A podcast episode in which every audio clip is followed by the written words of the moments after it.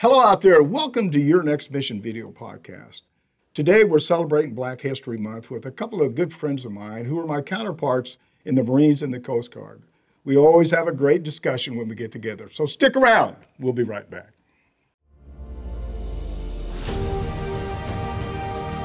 Welcome to Your Next Mission video podcast, where we tell the stories of those who have served in the past and those who are serving today. From transition to financial wellness, V A benefits to mental health, we cover issues facing veterans, active military, and their families. Now here's your host, the twelfth Sergeant Major of the Army and co-founder of the American Freedom Foundation, Jack L. Tilley.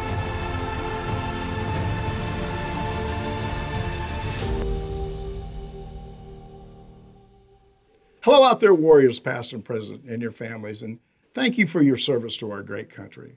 Before we get started, I personally want to thank our presenting sponsors, Navy Federal Credit Union, whose members are their mission, and Purdue Global, where you can start a comeback, with additional sponsorship from Blue Cross Blue Shield, F E P Dental, Blue Cross Blue Shield, F E P Vision, and U S A A. Together, they make Your Next Mission happen. They love our veterans and families, and I'm going to say it every week, we love them too. Today, we're celebrating Black History Month. And of course, the history of African Americans in the nation's military is a big part of that. And I'm so excited to introduce to my guest, the fourteenth Sergeant Major of the Marine Corps, Alford L. McMichael, and the eighth Master Chief Petty Officer of the Coast Guard, Doctor Vincent W. Patton the third. Thank you both for coming on the show. Thank you. Glad to be with you, Jack. Now you're clamming up. I want you to get aggressive like you are. Hey, before we get started, can each one of you uh, tell the audience just a little bit about yourself? And Al, we'll start with you. And I'm not going to call you Sergeant Major of the Marine Corps and Master Chief. I'm going to call you Al and Vince. So we'll start with you, Al. Tell the, tell the audience a little bit about yourself. Well, first of all, I appreciate the fact that you're going to call me something decent, and Al is quite quite acceptable. It's a difference, yeah. Isn't it? But uh, let me start by saying uh, I'm very proud to be a part of your show to, uh, today, uh, Sergeant Major Tilley. And uh, I'm Al McMichael. Uh, I uh, ran from the great state of Arkansas about fifty-some years ago. I joined the United States Marine Corps. And fortunately for me, I had the opportunity to serve in every component of the Marine Corps, from the infantry, from the logistics, to the aviation, to the C-suite. And then by some grace, um, I found myself serving as the fourteenth Sergeant Major of the Marine Corps. Uh, I was fortunate enough to have an extended time on active duty. When I left the post of Sergeant Major Marine Corps, I went to uh, Allied Command, uh, Supreme Allied Command of NATO, and became the first Sergeant Major of, of the Supreme Allied Command of, of uh, North Atlantic Treaty Organization. I'm very fortunate. Um, I have been uh, married to my bride of uh, forty-seven years, and we have one daughter and two two grandsons that I'm very, very proud of. And I take great pride in being a part of an organization that calls itself the Armed Forces of America. Even in retirement, it still makes my, my hair on the back of the neck stand up when I'm amongst those that call themselves honorable veterans. Oh, thanks a lot, Al. Vince, how about yourself? Well, hello, everybody. And uh, and Jack, thank you so much for having Al and us back. Uh, well, a little bit about myself. Uh, I am very proud to say born and raised in Detroit, Michigan. Uh, let me say that again. Detroit, Michigan, which uh, is there a reason. No, never mind. Which I started out my uh, Coast Guard career uh, right out of high school uh, uh, when I joined in nineteen seventy-two. I uh, spent thirty wonderful years in the Coast Guard in a variety of assignments. First, starting out in the field of uh, communications, and uh, later moving into personnel and training, and also uh, trained as a uh, a maritime law enforcement boarding officer. So over the course of my thirty years, I, I crisscrossed all over the country, including a trip to Alaska, as well as down to uh, Haiti and to Guantanamo Bay as well. So I had a wonderful, illustrious career. Uh, one of the unique things that occurred during the course of my career, I was able to work on my education. Uh, like I said, I came in right out of high school, and by the time I retired in, in twenty oh two, uh, I had already earned my doctorate degree, all through the great, wonderful uh, opportunities that were offered uh, through the Coast Guard, as well as in the military as, as a whole, taking advantage of the tuition assistance program, uh, getting involved into a, a, a program that the Coast Guard actually sent me away to uh, work on my doctorate degree, which was the development and implementation of the enlisted evaluation system. In retirement, I've uh, continued to do uh, things that I enjoy, particularly uh, teaching. I currently teach leadership and ethics for Northeast Maritime Institute, and also serve uh, as an advisor for uh, a, um, a mortgage company. And uh, and then just got my fingers in every doggone thing you can imagine. That's some of it mostly Coast Guard, involved with the building of the National Coast Guard Museum and all kinds of other stuff. Well, before we get started asking you questions, Uh, I, I just want to say thank you for your friendship, because uh, we've been friends for, geez, I, I was trying to figure it out today. Remember, Al's probably got the number, but it has to be over thirty plus years. At least. I think it yes. is. Yeah, at least. Yes, because I met you, hey, I uh, met you before you became Sergeant Major of the Marine Corps. Yeah. Yeah, that's been Sergeant a, been Major of the time. Army. Been... No, Sergeant Major. Don't you, you, you just, wait a minute, I don't want to say anything about Al. But... Well, I also met Al before he became Sergeant Major of the Marine Corps, too. So. Yeah, yeah. You know, this year's theme for Black History Month is artists and artisans. And now when we, we talked recently, you mentioned that uh, you can't really tell a story about African-American artists without, you know, mentioning some of the great artists who have served. And, and I'd, I'd like to include, you know, the athletes, uh, you know, who are, are artists in their own right. Can you talk a little bit about that? Well, I don't, I don't know if I can really focus on art, artists and archery, because I don't want to limit it to the fact that everything that we talk about has to be on canvas or drawn. A uh, lot, lot of art and, and artists create other things, you know, whether they become cooks or whether they become athletes or whether they become poets. You know, when I, I think about the artists in, in in my path, I I have to stop and think about people like Roberto Clemente, uh, uh, you know, the the great baseball player that served in the Marine Corps and the infantry. Uh, uh, Ken Norton, who um, I served with in San Diego during the early seventies, who uh, was so so adamant about playing football until the Marine Corps got rid of the football team and that played played uh, real football, and, and he didn't want to go back to doing the real things that Marines do, so he joined the uh, the boxing team. You know, the Leon Spinks of the world, all of these kinds of individuals that were artists Uh, in their own way. I think time when we say artists, you think they have to be able to sing like the Motowns of uh, Vince Patton, or, or dance like the, the Toe Tampers of Jack Tilley, but actually they have Wait a minute. They, they have more to offer than that. And, you know, I, I think about the archery of, of how they pave a road when you think back to the Montfort Point Marines who, who drew a path for people like me to follow and to have to walk on. You know, the, the Marine Corps uh, didn't have any Black Marines in it until nineteen forty-one, uh, and, and then they joined up in forty-two. And a lot of people don't understand. They, they, many, many of the Montfort Point, the first Black Marines to join the Marine Corps, uh, despite it was not acceptable uh, within the Marine Corps. Even the Commandant was against uh, bringing um, Negroes into the Marine Corps at that point, but they. Their archery, I think they painted, they drew, they developed, they created, they made a path for all that will follow them some many years later, until uh, President Obama awarded them the Congressional Gold Medal for their contributions. So when I think of art, artists and archers, I think of uh, a bigger scope of what they have developed and left behind for us to follow. Yeah. Now, really to follow up, do you think that their time in the military may have giving them some, you know, the foundation they needed to achieve success in the sports and, and different things? I mean, when I think about myself, and probably think about you guys too, the, the military, there's no question in my mind, changed my life. It it made me look at things a little bit differently. How do you think it affected them by being in the military? Well, I think you have to look at that from two two sides, Jake. Uh, it changed some people's life that had that already had a life of privilege.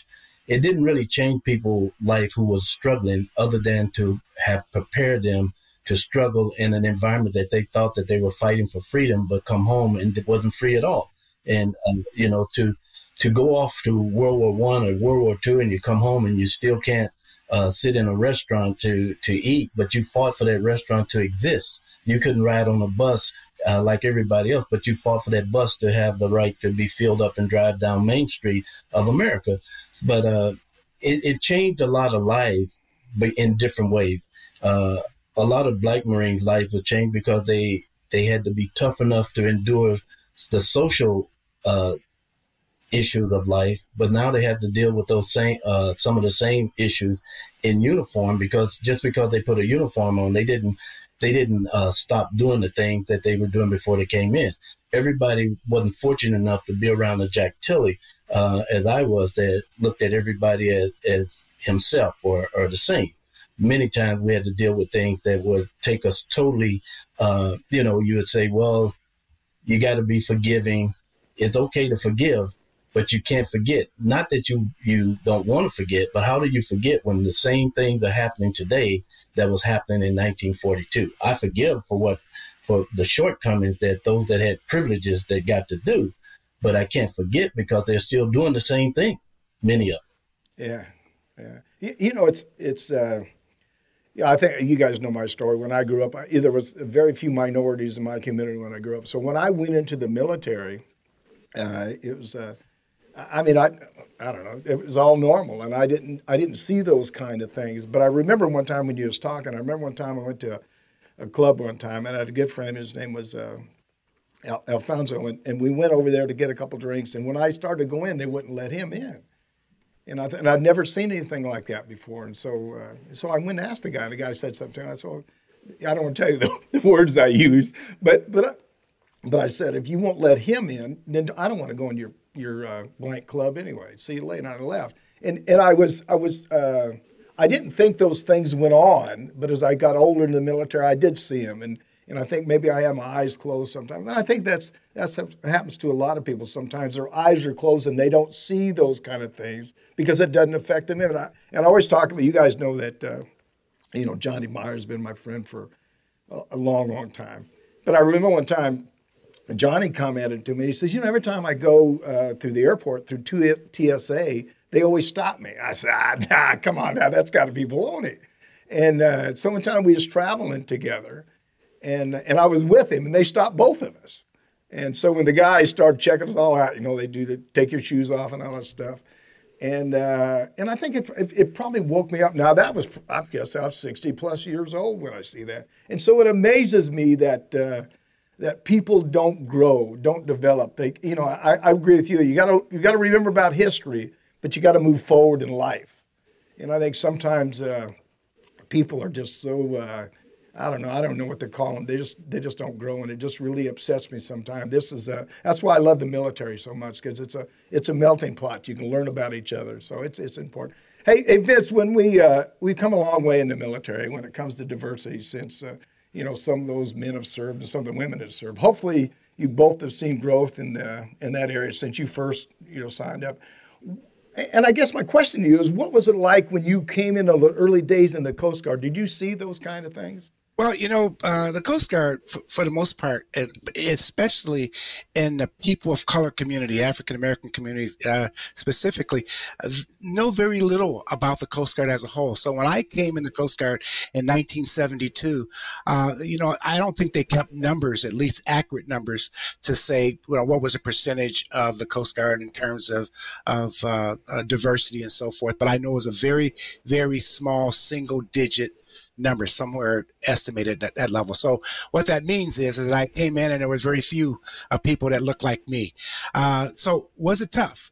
Well, to some degree it was, but I will tell you that the bigger challenges that I faced was not as much as the people who I served with initially when I came in, but uh, uh, when I went to areas where they were virtually uh, no African Americans. And, and let me give you a quick, quick, quick story about this. Is when, um, after I graduated from, uh, from boot camp in Cape May, New Jersey, I went off to radioman school in Petaluma, California, which is about sixty miles north of San Francisco.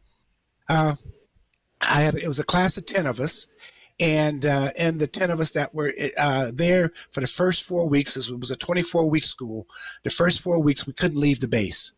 And when we left the base to go out on liberty into the town of, of Petaluma, uh, four of us, decided to go off and uh, take in a movie and to uh, uh, uh, eat and so forth. And you know, I was the only black in the comp- uh, in, in my class. Anyway, uh, we go to we go to dinner. We take a movie, and then we're getting ready to go back to the base, which was ten miles from town. There was a place we had to stop and wait for the Liberty bus to come and pick us up. Sometimes the locals would drive by and would take us up to the base. This was a case where a car pulled up, and a lady in a station wagon says, "You guys going to the Coast Guard base?" And we say, "Yes." And she says, "Well, I go right by there, hop in." So uh, as the four of us began to get into her station wagon, just as I put my hand on the door, she told me no. And she called me about every name that you ever want to mention. Uh, and wow. uh, and so, but here's the good part of the story here is that uh, my three other classmates, uh, all of a sudden, they got out of the car.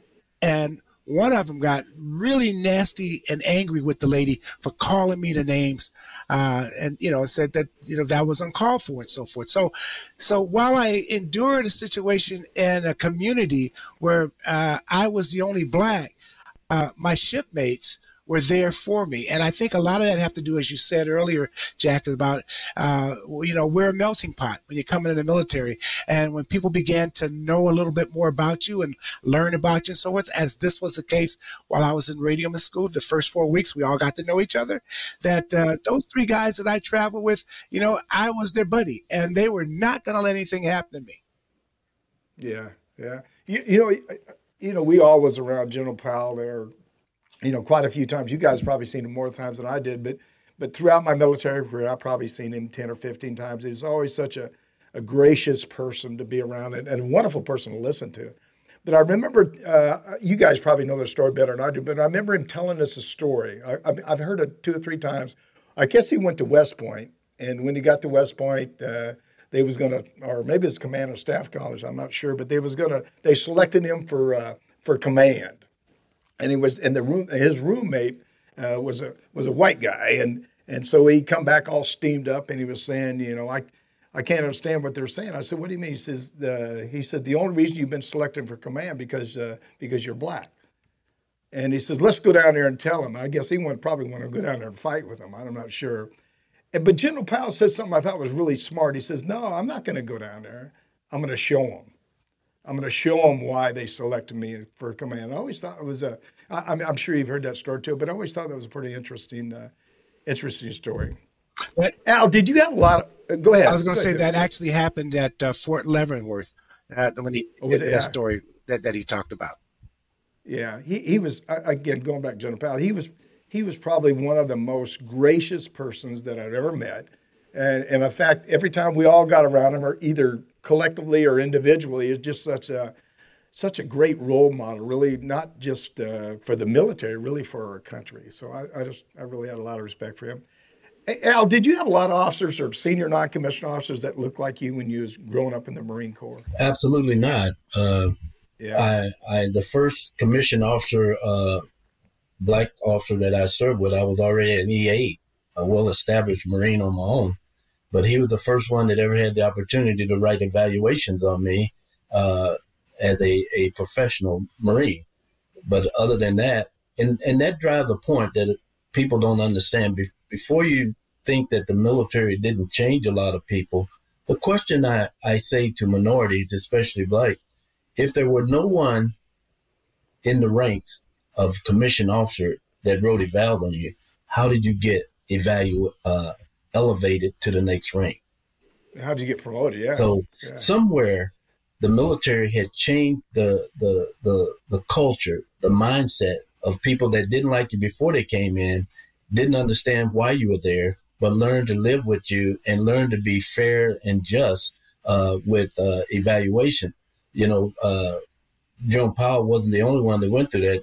You can check the uh, the Marine Times of nineteen ninety-nine. And I was selected as the Sergeant Major of the Marine Corps. And the I call it my paper because it's a Marine paper. And, and the first first thing they wrote about me is, who is he? He he hadn't been anywhere, hadn't done anything, and nobody knows him, you know. And uh, so you, you go through all of these trials and tribulations, but as Vince said, it only made me stronger. What you don't know about me is my advantage uh, of defe- defeating you, because the less you know about me, the more I can I can penetrate your, your so-called fake fake shield of, of armor. And uh, so I was never afraid to, to take my positions. Uh, I kind of got a little perturbed sometimes because they say, oh, he's the first Black Sergeant Major of the Marine Corps. How about I was the, uh, the fourteenth Sergeant Major that got there because I was qualified, because I, I was capable of doing my job, because I had walked the walk in the Marine Corps to have the credentials that everybody else had, but I was selected. So, you know, uh, I don't put a lot of faith in that. When they say you're the first Black Sergeant Major of the Marine Corps, I was the first Black of a lot of things in the Marine Corps. You know, I was, I was the first one to, to teach at, at uh, embassy school where they train Marines. I was the first one to teach at uh, the first Black uh, A M O I at the University of Minnesota.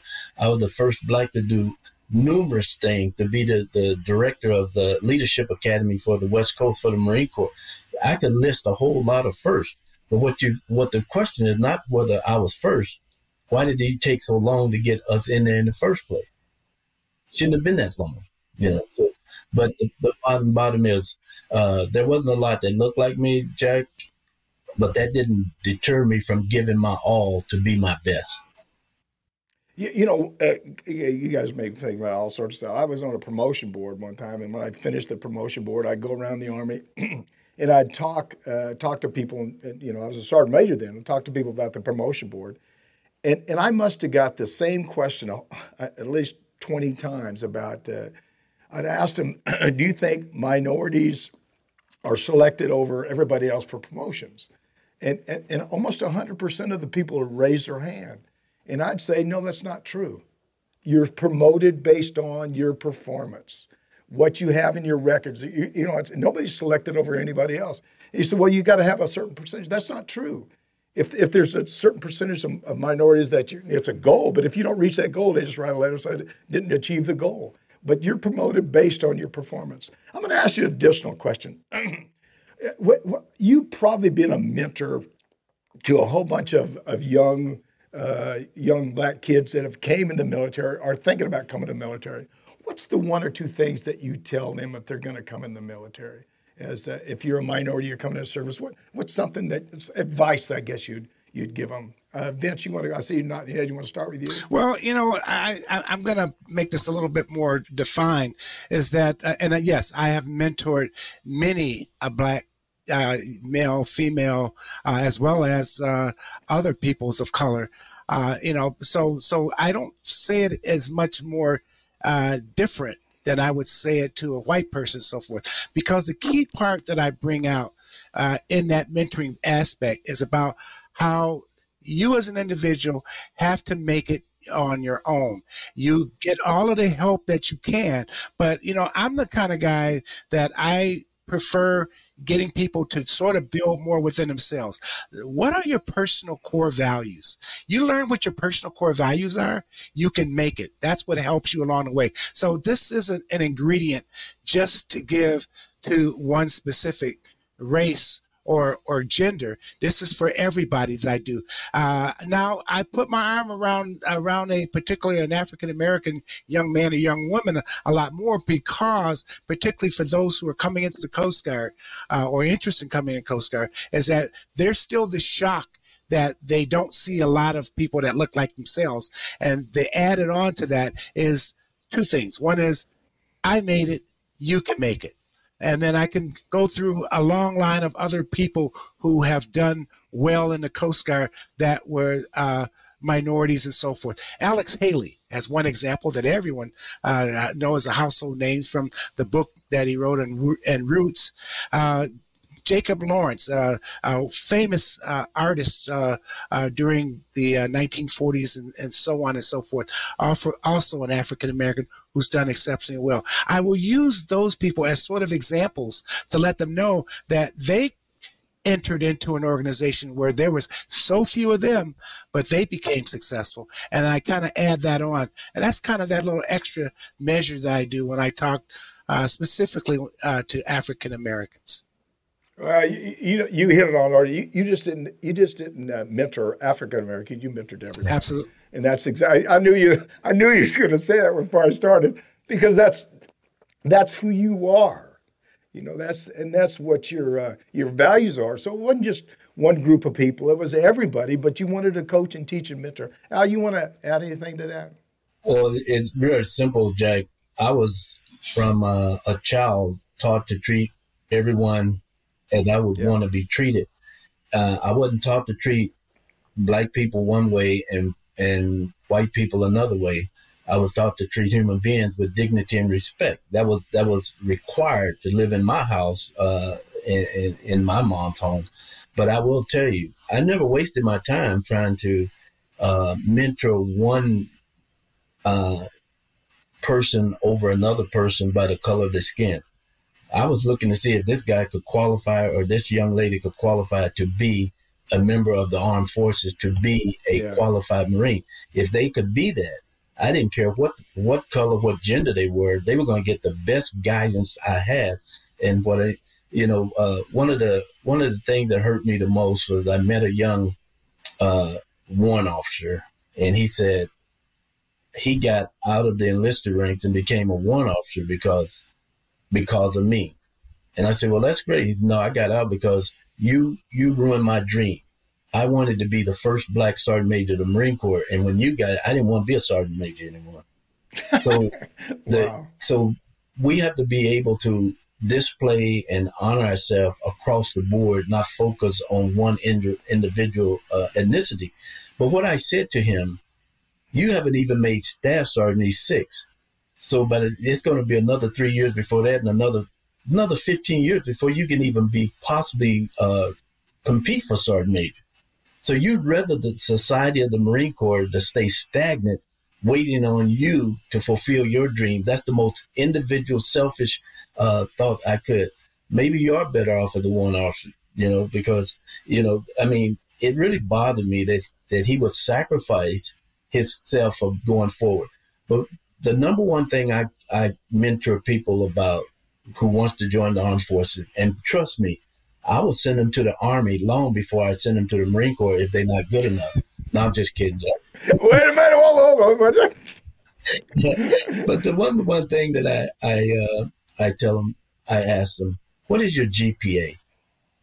And they say, well, uh, I'm I'm a three point eight, I'm a this, I'm a, no, that's your grade point average. The G P A that I want them to be focused on is their goals, their uh, their plans and action. You know, and if you're not, if you don't have a goal for yourself, you haven't written out a plan, visu- uh, visually wrote a plan out, and you don't have the courage to take action to make it work. It doesn't matter whether you're in the military or you mopping floors at the train station, you will fail. So that's why that's why I started to lift them up at. How I can help them be successful, not how I can help them be the, uh, a great black Marine or a great female Marine, but how they can be a great uh, service to the Marine Corps. Yeah, you, you know, I I was talking to somebody the other day, and and, uh, and I made a comment, and I, hopefully they took it correctly, but but I told them I, I don't see color. I see an American soldier, I see an American Marine, I see an American Coast Guard. I, I see a person, an individual.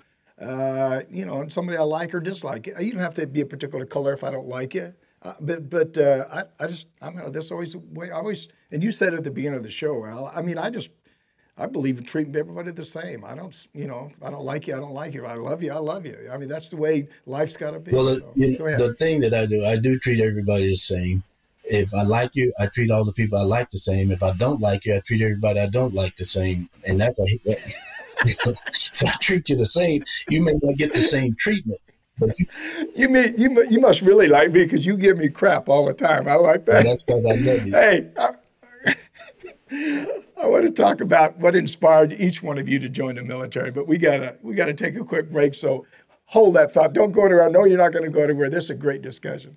You're watching Your Next Mission video podcast with me, your host Jack L. Tilley, twelfth Sergeant Major of the Army, and don't forget. If you enjoyed this discussion, please like us. Click on that subscribe button below. Also, click on the bell next to the subscribe button to receive notifications of all of our upcoming video podcasts. I'll be right back after this word from our presenting sponsors. You're watching Your Next Mission video podcast, proudly presented by Navy Federal Credit Union, the most trusted credit union owned by members of the military community, serving all branches of the armed forces and their families. Their members are the mission. Learn more at navy federal dot org. And Purdue Global. You're ready for a comeback, and with Purdue Global, you can do more than take classes. You can take charge of your story, of your career, of your life. Earn a degree you can be proud of and get an education employers respect. Start your comeback at purdue global dot e d u. Now back to your host, the twelfth Sergeant Major of the Army, Jack L. Tilley.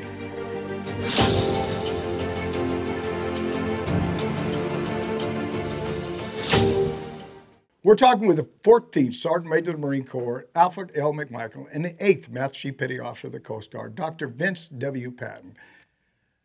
You're both, uh, you know, you're both told us a little bit about your backgrounds earlier. What about the beginning of your military? What inspired you to, to you know, to serve in the military? And Al, we'll start with you. Well, I have to be honest with you, Jack. That was not my uh, desire to join the military. It was during the Vietnam era. Uh, a lot of uh, young men of color were coming home, black guys that uh, I played ball with, uh, was returning home with, you know, with significant ill uh, injuries. So I wasn't interested in it. And then uh, all I wanted to do was go off and play football for Eddie Roberts, Robinson at, at Grambling uh, University. That's all I wanted to do.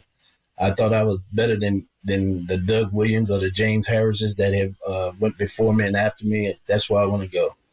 But uh, they told me I was uh, I was too small. I mean, you're not big enough to play down there. We we have real men down here. And uh, we can give you a one-year scholarship, but we're not going to give you a full ride. So I'm thinking, you know, I'm better than all that garbage you have, but you're going to pass me by. So I went off to the recruiting office. Now, don't put this in writing. But I went down to the recruiting office to join the Air Force. I thought that was the easy way to, to get a uniform, so I went down to the Air Force. But typical, typical reaction, the Air Force guy told me that he was going to lunch and come back later. And uh, so I said, well, my brother's in the Marine Corps, and he doesn't seem to bother uh, have any problem with it, so I'll, I'll stick my head in the uh, – and as I walked towards the Marine office, the recruiter, Marine recruiter came out and said, hey, come here, let me talk to you. Yeah, I think I got your brother in the Marine Corps. See, you think, look, I can give you a vacation. You can travel. You can go see Charlie. Uh, who the hell is Charlie? You know, if you're talking about the Vietnam. And, and so me, being being clever as I am, I say, well, I only want to do, uh, I, I want to serve in every branch of service. I want to do four years in the Army, four years in the Marine Corps, four years in the Navy, and four years in the Coast Guard, blah, blah, I mean, in the, in the Air Force. And he said, well, that's a good thought, but let's try four years in one branch first, and then and if you want to do four years and really get uh, a military background, join the Marine Corps. So I said, okay, I'll do that, and I went off and joined. A lot of people think I joined the Marine Corps because my brother was in the Marine Corps, and he had come home from Vietnam. He was well decorated, and he was Purple Heart and Bronze Star and all this stuff. But uh, my brother's success never uh, fueled any fire for me to be anything Uh, that I didn't want to be. So uh, when I told my brother I was going to join the Marine Corps, he said, you're not good enough to join the Marine Corps. You too, you too much of a whatever, you know, you would spell with a P and end with a Y. To, uh, yeah. You know, that's why you play football. You were the quarterback because nobody could touch you. You know, he gave me all the reasons. And plus, you cry too much, so you, you could never make it in the Marine Corps. So uh, he realized that I wasn't changing my mind. He said, well, come on, I'll go down with you so I can get uh, three extra days of liber- uh, leave, because he was home on leave from Vietnam. After he realized he couldn't change my mindset, he decided. But that wasn't what bothered me. What bothered me is my my teachers, the counselors at school, the uh, the minister at church, and some of the elderly men, when they found out that I was not going to go to college and I was going to go in, in the Marine Corps, they all warned me against joining the Marine Corps. You know, you're not, you're going to be a bullet stopper. You're going to come back with, in a body bag. Uh, the Marine Corps don't have black people in the Marine Corps. It's an all-white organization. Well, during their time, that probably was true, because the Marine Corps didn't didn't have blacks until nineteen forty-two. So that's that's what they remembered the Marine Corps. Actually, that made it a bigger challenge for me. I can go do something that had never been done not only by myself, but by them. I could come back and be a hometown hero. I wasn't quite as profound as Vince. I just wanted to go show them that I could take on something they thought was too difficult and show them that I could prevail. Yeah. Vince, how about yourself? Well, my story is, a, I'm trying to shorten it because it's a longer story, but uh, from age ten, uh, my desire going in the military uh, first existed because of my oldest brother, who's eight years older than I am, uh, and he went into the Navy. And uh, he's sending me home all these pictures of life in the Navy and what he was doing, and uh, I wanted to do the Navy. In fact, I wanted to do everything my oldest brother did. Uh, he was great in school. That was my desire, to be good in school because of him and so forth. So I wanted to continue to follow his footsteps. So on my seventeenth birthday, I'm a senior in high school, and there's a program in the military, which I believe is still in existence today, called the Delayed Enlistment Program, where you can sign up as a senior uh, if you're at least seventeen years old, and then after you graduate Uh, from high school, you can go off into the military. So on my seventeenth birthday, uh, the proclamation was made that my b- official birthday present was uh, for my parents to sign for me to go into the Navy. I go down to the federal building in downtown Detroit where all the Navy recruiters are. And at the end of the hallway sat a guy on the telephone wearing a Navy, you know, the blue Navy uniform. And uh, he was on the phone. So I made a beeline down to his office. As soon as I walked in, he looked at me and said, "Have a seat. I'll be right with you." And then I looked at the pictures on the wall. You know, Navy ships are gray, and the ships I saw were white, and it said Coast Guard. In fact, on the door, it said Coast Guard. I walked into the wrong recruiting office. You see, back Uh-oh. back then, the Coast Guard uniform was the same as the Navy uniform. The hats were different, but we were indoors, and of course, I didn't see the guy in a hat.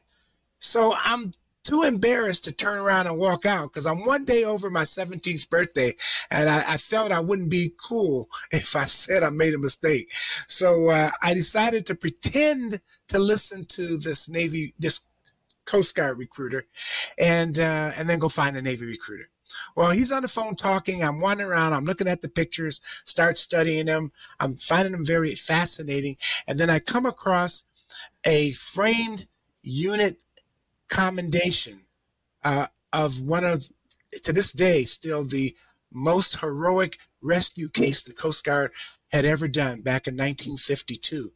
And this thing read like a novel. And after I read it, I said, wow. And when I said, wow, the recruiter stopped this phone call, looked at me and said, "I guarantee you can do something like that in your first four years in the Coast Guard." That's how I joined the Coast Guard. Oh, my God. And he was right. Yeah. Two years into the Coast Guard, I got to do something of, of a similar nature, what I read on that, that citation.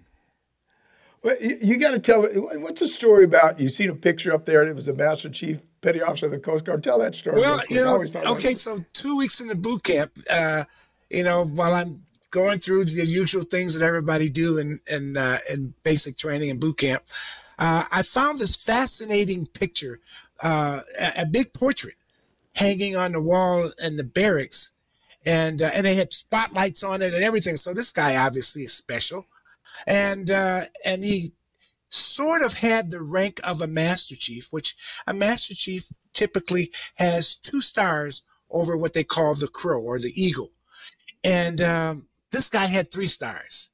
And so I just fascinated by looking at it, because my book, my Coast Guardsman's Manual, or the Navy called the Blue Jacket's Manual, which has all the ranks, didn't show the rank of this three-star guy. So I go to my company commander, which is we call our drill instructor, to ask the question. I said, "Sir, there's a picture out on the quarter deck of what I think is a Master Chief, but he's got three stars instead of two stars." And my company commander, Chief Bosun Mate, gets into my face. He says, "That's the Master Chief Petty Officer of the Coast Guard." And uh, so, of course, you know, I've only been in the Coast Guard two weeks, you know, so you don't start asking those kinds of questions. But, but you know, Seaman Recruit Patton, uh, as as curious as I was, decided to ask, "Well, what does he do?" and and the, and the uh, uh, company commander gets back into my face and he says, he tells the commandant what to do.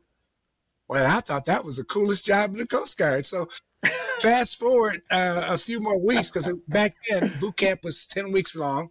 Back then, it wasn't until your seventh week before they would tell you what schools you qualified for. And so I sit down with my career counselor. He's going over all of the schools and what my my scores of what I qualified for. So Seaman Recruit Patton asked another amazing question. What school do I go to to become the Master Chief Petty Officer of the Coast Guard? And my company commander, who was just within earshot, hears me say this, and he thought I'm being a smartass. So he comes over, and this is back in the days they could touch you. Grabs me by the collar, yanks me out of the chair, marches me outside the door, and makes me do fifty push-ups. And I'm like, what did I do? What did I say?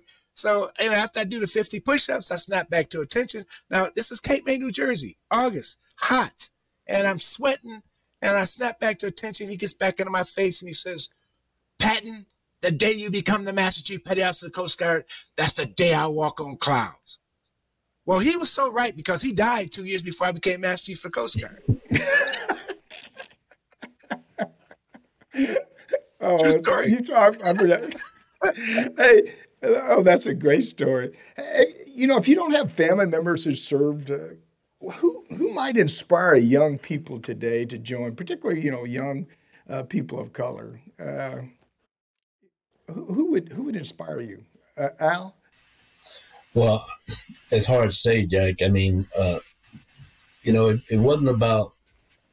I grew up in an environment where the military just wasn't something that was, uh, you know, you kind of. There was other people that walked around saying, "Oh, that's Major Smith," you know, "That's Colonel Jones," uh, but they didn't look like me, so we didn't really. We thought that was something for someone else. First of all, the people that I knew that had served in the military was truck drivers and cooks. Okay.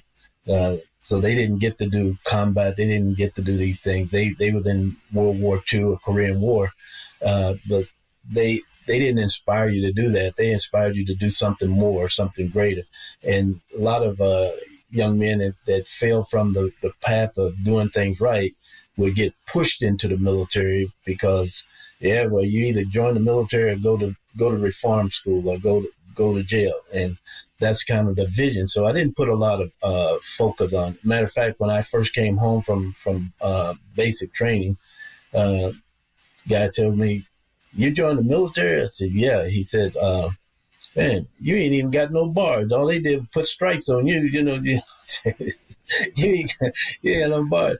And and I never forget uh, a guy that was uh, he was a jockey. He rode he rode horses, and he was getting ready to pack up to go to Kentucky to the Kentucky Derby, and he said, "Oh, I'm glad to see you home. How's the Salvation Army?" I said, "Ain't no damn Salvation Army. I'm in the United States Marine Corps." But the environment of military wasn't that big, you know. Nobody pushed you toward that. They pushed you to thing other things in life. And so when I found the military and found that I could start off on equal grounds or get an opportunity to prove myself as everybody that I was competing with, I felt I felt at home. It, it was like being in the house that I grew up with.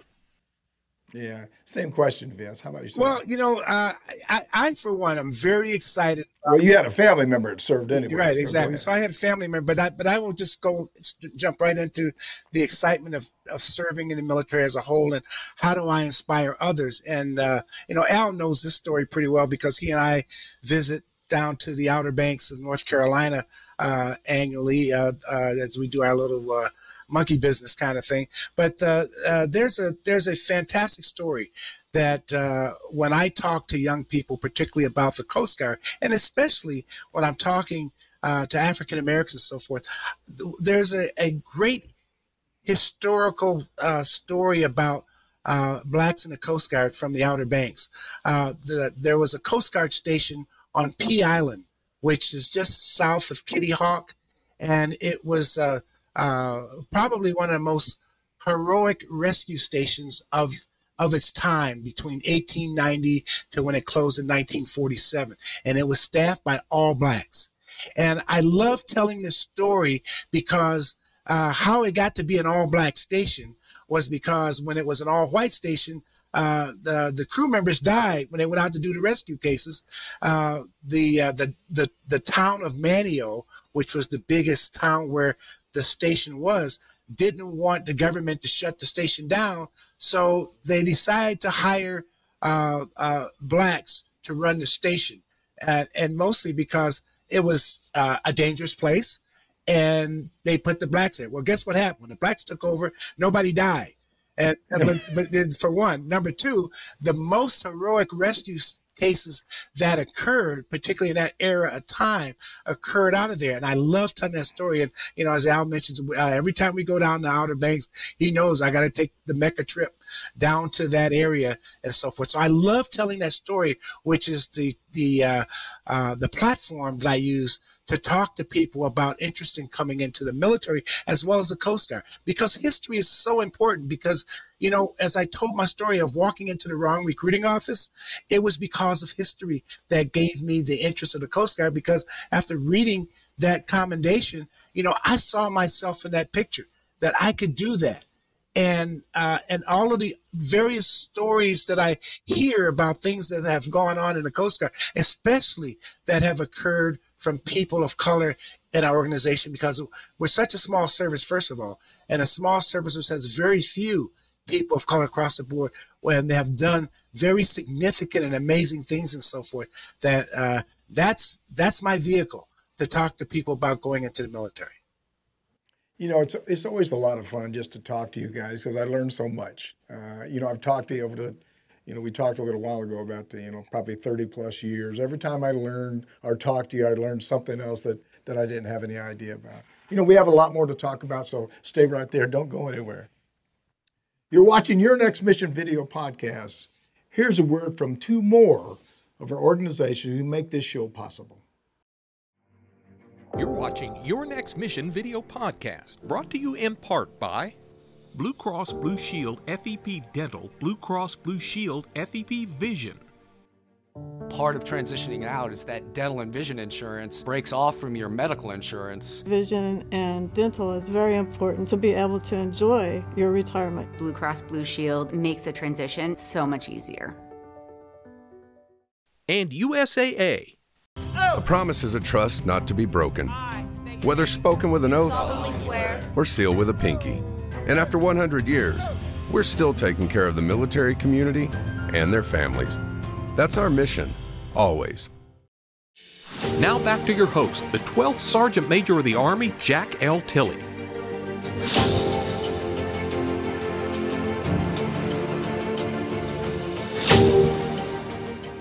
Welcome back. We're blessed to be here today with the fourteenth Sergeant Major of the Marine Corps, Alford L. McMichael, and the eighth Master Chief Petty Officer of the Coast Guard, Doctor Vince W. Patton the third. Remember, this is your show. Tell us about your transition. Tell us what topics you'd like us to cover. You can call or text me at eight four four, four two four, one one three four or send me an email at s m a tilly at your next mission dot org. I said earlier that we've uh, we've came a long way in the military when it comes to diversity, but uh, but your perspective might be different from mine. Vince, have we really came a long way?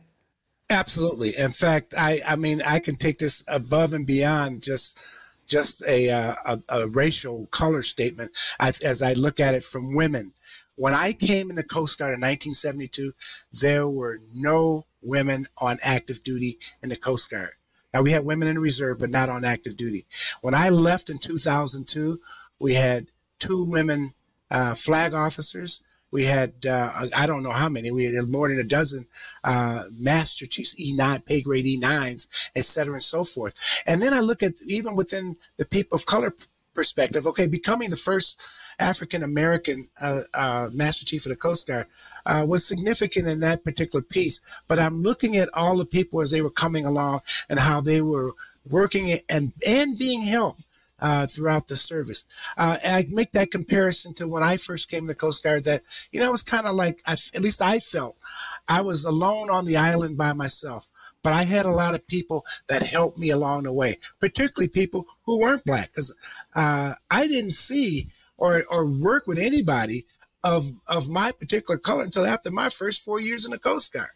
But I, so I've seen so much change that have occurred, not just from the time when I retired in two thousand two, but as I look at even today, the Coast Guard is about to get its first African-American uh, woman admiral uh, uh, this year uh, in April. She's going to make uh, one-star admiral.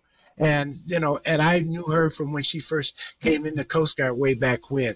So I, that has been sort of my gauge of seeing success, that we've come a long way. Are we there yet? Oh, no, let's not look at this, that we've seen those successes of a first African-American in the Coast Guard, first African-American admirals, or whatever the case may be. Uh, there's still more to do. And a lot of that has to be with, uh, we got to build the pool. Build the pool of people to come in for the future and look at our future within our service. But uh, I, it, what that means is let's not rest on our laurels. Uh, I'm happy with what I see, but there's always more to do. Yeah, I think it's a it's a balancing act too. You know, you got to make sure you're fair for both sides. You know what I mean? It's it's a balance. Al, Al same question. Have we, have we uh, you know, have we really came that far? Have we went a long ways, or do we need to have more to do? Or? Well, yeah, we always have more to do, because the the uh, the book has never had a period at the end of the last page. It's always another chapter to be written. Let's take it back to the founding fathers. You know, when we talk about the the, the founding fathers, you don't think about people that look like me. But now today you do, because people are beginning to move up the ranks. You talked about uh, Secretary Powell. But they, we got a Secretary of Defense that looks like me. We got a Chairman of the Joint Chiefs that looks like me. Okay, so it has changed. It has changed in more ways than just in, in ethnicity and, and color. When you look at, I mean, the, the military and the Department of Homeland Security and, and uh, the Department of Veteran Affairs has a new new letter in the alphabet. It's called D, uh, for deportation. And and the reason they, they are focused on that is because there's so many non uh, uh, citizen veterans. As a matter of fact, America has about three hundred thousand non-citizen veterans that have raised their hand to take an oath of uh, enlistment to join the military. And now they're focused on how to take care of these people, especially with the borders and so forth, so that they don't get caught up in the same uh, uh, processes that the illegal immigrants may come. These people have served. They've served in the military. They've gotten, matter of fact, you you know, they, they even focus on the fact that I didn't know we had uh, uh, eighteen percent of uh, uh, our Medal of Honor recipients uh, are non, non uh, uh, citizen, they're immigrants, you know. So, oh, I didn't know that. Yeah, but these are the types of changes that we're making. Women are being able, females are being able to be promoted in the ranks and not uh, uh, stifled to this being a certain category, wearing lipstick and, and, and pumps. You know, they're they're on the battlefield. They're they're leading. They're. I was fortunate enough to have the first three-star female uh, uh, be the sergeant major for the first three-star female in the Marine Corps. You know, and and uh, sure, she was a little sharp about certain things, but what she had to go through to get there made her a little more aggressive about uh, making things work than the average Joe. But nobody was a better leader than her, and I I, I admire her, respect her today. Uh, you know, they. The women are getting out of the service. You hear, hear uh, the V A talk about uh, P T S D, and they they focus on men that have it. The women got health care, health issues uh, that in the military that they're focusing on now to help them. The incarceration of veterans in, in our institutions, state and federal. We got about eighteen percent of our uh, veterans in America that have served in prison, either at the state level or the federal level. And all of these things have shown progress because now we care about them. Now we're building programs to take care of them. We're looking outside of uh, just take the hill because I said so. We, you know, all of us, uh, Doctor Patton, you, you, S M A Tilley, and myself, and others have worked diligently on the transition assistance. Well, you know, uh, we teach classes about that. How we used to get out of the military and you get a pamphlet. Now you get education. It's better, but it's not complete. seventy-one percent of the people that transition said they, they started the transition program late. forty-one percent of them says they never completed it. So there's room to be uh, tuned up, but at the same time, we're making progress. You know, you've got to go, uh, you got to uh, work your way through things, but you just can't work your way into things, because that's the only way the butterfly, you know, you get in the caterpillar. I mean, you're in the cocoon. You got to come out the other end to be a, a butterfly. Well, we're not quite the butterfly yet, but we're we're going we're getting through the, the cocoon. Yeah, you, you know, I was going to ask you about history. You've already answered that question.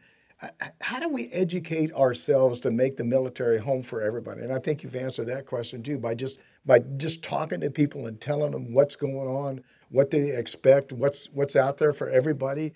Do we need to do a better job at educating people about the military, especially minorities? Absolutely, not just minorities, but Americans, period. Uh, the military struggles with recruitment. And a lot of that is because the propaganda of what the military is not doing for you, rather than telling them what they can do for you. People like the three of us know what the military can do for you, how it changed our life, how it made our life more productive, made it better.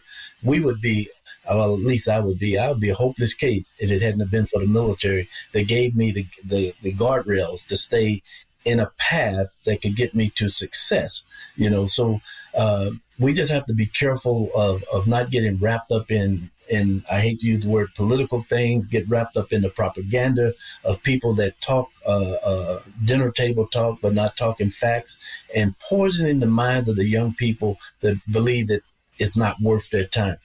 Jack, Vince, and myself, we went through the Vietnam era.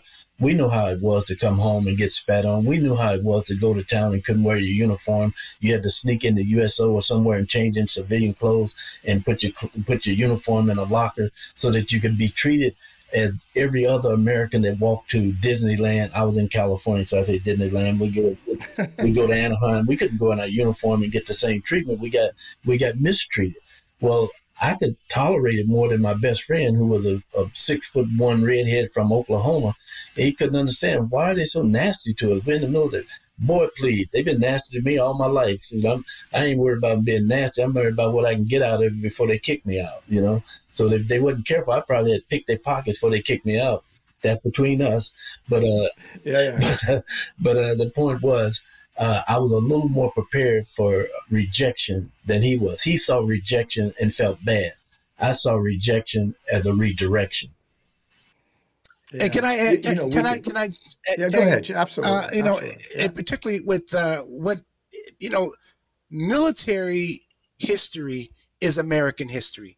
And, yeah. and I, I mean, and I, I can't uh, overemphasize that enough, because as we look at the, the holistic view of American history, it is not without what our military has done to help bring the success of this country. And and that's how we need to be more in getting young people interested in about the military, is that it has become the foundation of our country and the things of what we have to do. The military history is very, very important. Uh, all six branches has something to offer in terms of talking about how the historical significance has helped to promote this country and being how it is today. Well, you know, Jack, when I was yeah. at the when I was on, at the University of Minnesota, the uh, uh, N R O T C program, I wasn't as focused on getting my midshipmen through the program. I knew my teacher would get them. I was more involved in outreach programs to help the students on the campus of University of Minnesota understand that we were not misfits. Just because we got up in the morning and ran P T, just because three days a week we wore a uniform, that was nothing to hang. And trust me, in Minnesota, it's like being on a, a, a cousin to California.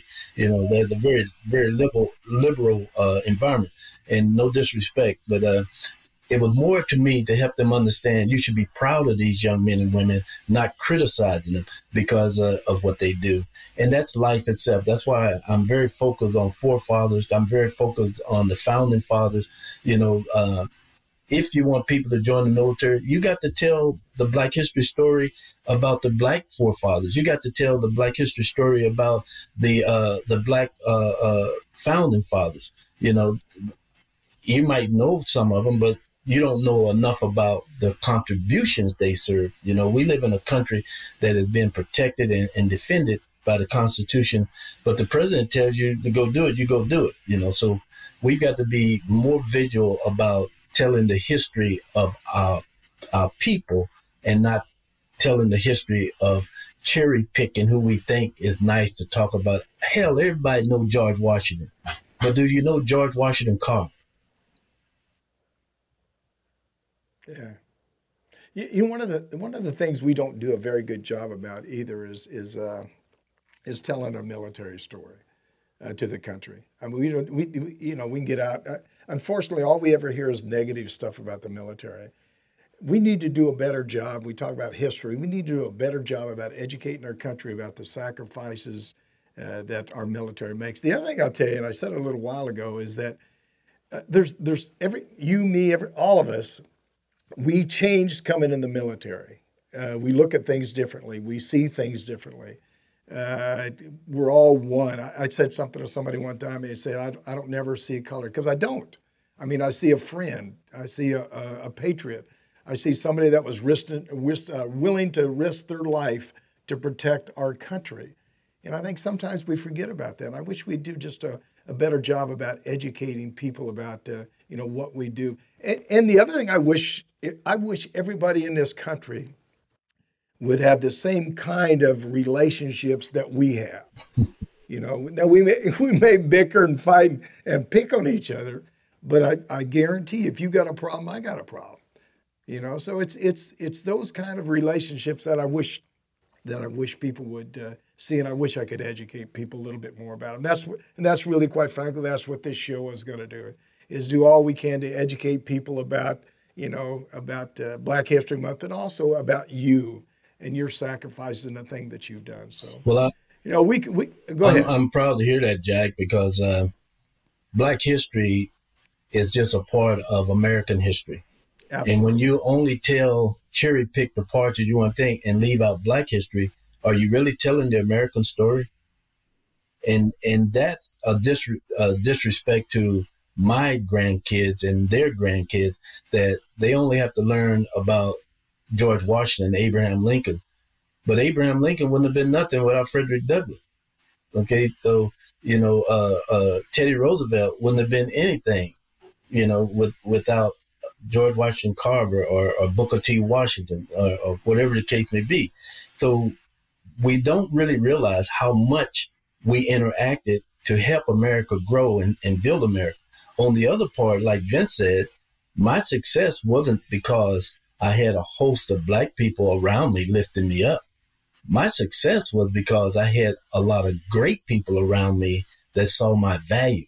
My greatest disappointment in the whole, uh, in my whole career was when I was an E two at Pearl Harbor at the Marine Barracks, uh, Honolulu, uh, Hawaii, and I had an E six that chewed my butt from the time I got off the plane in Honolulu to, I mean, just for, I just thought he just picking on me. I mean, everything, I mean, I couldn't do nothing right. He was all over me.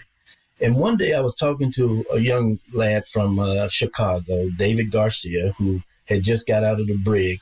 And we were on our way to the chow hall, and I was complaining. Like, you know, Staff Sergeant Tronson is a B S. He he's so, you know, he don't like me. He just all over me. And he stopped. And David was about Jim Hart, Jim Hart, Jim Hurt height. I mean, about five, five. But uh, he said, you know, little legs would swing if he sat on a stool. They wouldn't even touch the floor. But he stopped and he looked me in the eye and he said, "You're the biggest fool I've ever seen. You're complaining about someone trying to get to get you to get ahead. You complain," and, and of course, Tronson, the staff sergeant, was white, and he said, "He's on your butt. If someone had stayed on my butt like that, I wouldn't have spent three months in the brig. You are lucky that he saw enough in you to, to, to put his hands around you, uh, arms around you, in, in his teaching and his pushing, his demanding, his request and requirement of you to do excellent." That was my biggest failure, that I didn't see this man was trying to help me and not hold me back. Matter of fact, I was meritoriously promoted three times under his command. Meritorious promoted me that I was accelerated over my peers, me and another guy named Toby L. Hawkins. And uh, we went to the top because of this E six. And then we ended up, I was an E eight first sergeant. He was an E eight master sergeant together. Not only did he get me to be promoted, but he helped me get to a level above what he was. that's what I, my biggest disappointment, that I didn't see grace staring me in the face because I was so busy trying to think that someone was trying to take something from me. Sometimes you got to open your aperture and realize when people chew your butt about uh, being more than what you are, to do a better job than you're doing, reach for the stars and not settle for crumbs when you can own the bakery. Listen to them because they may just be trying to help you. Yeah. You know, we could talk about this for hours because this is a great discussion for us to talk about. But we don't have hours, unfortunately. So uh, any final thoughts, anything that uh, you'd like to share? Al, we'll start with any final thoughts, any final thoughts you want to share with the audience? I, I would say uh, it's a pleasure to be a part of a, an institution or an organization that still wants to focus on Black History uh, Month. Uh, because it is vitally important, even though it didn't start off as a month, it started off as a week, and uh, it ended up nineteen seventy, seventy-one become a, a whole month to educate not Black people, but all people about what Black people has contributed to the country. So what I would have to say is don't fall in love with good and let the greatness of this nation pass you by by eliminating the contributions of all Americans that has contributed to it.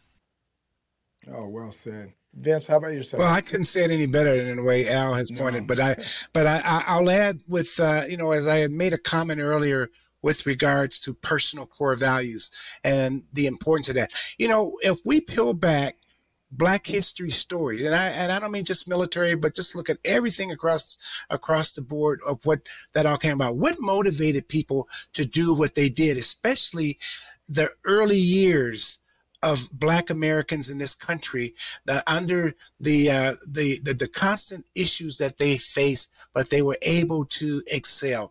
What and how made them tick to make it happen? It's personal core values. And I'd say that that's so important that I would like to leave this, that if nothing else, you don't have to be enamored with understanding all about Black history or anything like that, but read a couple of stories. Read George Washington Carver. Uh, uh, read about Frederick Douglass. Read about some of the other people. And but most importantly, let it get into your head what motivated them to do and be what they did, and it was through their personal core values. And I'll and I'll end it one with uh, my favorite quote that I often use, which defines my personal core values, uh, from uh, the great soccer player Pele, and and he said, "Success is no accident. It is hard work, perseverance, learning, studying, sacrifice, but most of all, love of what you're doing or learning to do." And that's what I've always looked at for myself, as well as I looked at for those individuals of the past who helped make our country strong. Wow. Wow. Hey, first, first of all, let me... Uh... Let me thank both of you for coming on the show. You know, you you know, I I uh, I love you like brothers. I shouldn't say that because now you're going to try to get some money from me, but I love you like brothers. But uh, I just appreciate uh, your friendship and uh, what you do and what you have done for this country and what you continue to do. So I just uh, I just appreciate you uh, coming on the show, and thank you so much for your comments today. It, uh, it certainly was inspiring for me, and I'm sure it's inspiring for a lot of uh, a lot of other people too. Thank you for having us. Thank you, Jack. All right, thanks a lot. Thanks again to Sergeant Major McMichael and Master Chief Patton for being with us today. It was just great having them on the show. I'm Jack Tilley, twelfth Sergeant Major of the Army. You've been watching Your Next Mission video podcast, and thank you for joining us. Log on to our website at your next mission dot org and leave me a review. I always say I hope it's a good review, but if it's a bad one, please send it to me. While you're there, you can visit our nonprofit and corporate partners who have jobs and services available that will assist you in your transition from the military. We've also added a new job board in partnership with Recruit Military that allows you to search for a job that's just right for you. Check out this video on our website to learn how to fine-tune your search. You can also create individual profile by scanning the Q R code on the screen or the one on your website. Also, information collected is confidential and will not be shared.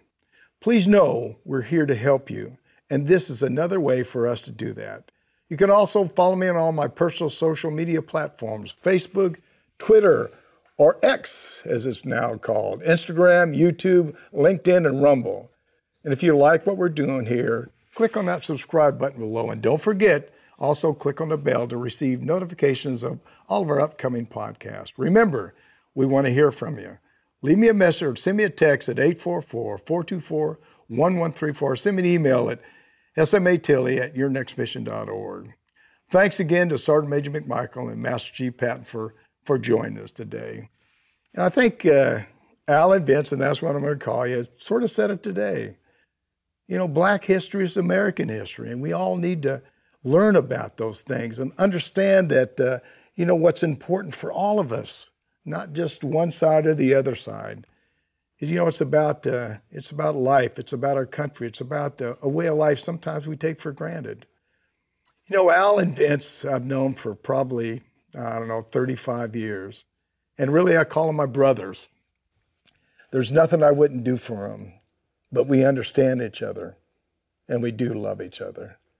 Again, thanks for watching. Thanks to New Mind Studios and, of course, our sponsors, Navy Federal Credit Union, Purdue Global, Blue Cross Blue Shield, F E P Dental, Blue Cross Blue Shield, F E P Vision, and U S A A.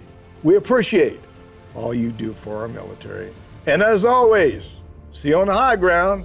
Hooah! You've been listening to Your Next Mission, brought to you by the American Freedom Foundation. Learn more by visiting your next mission dot org.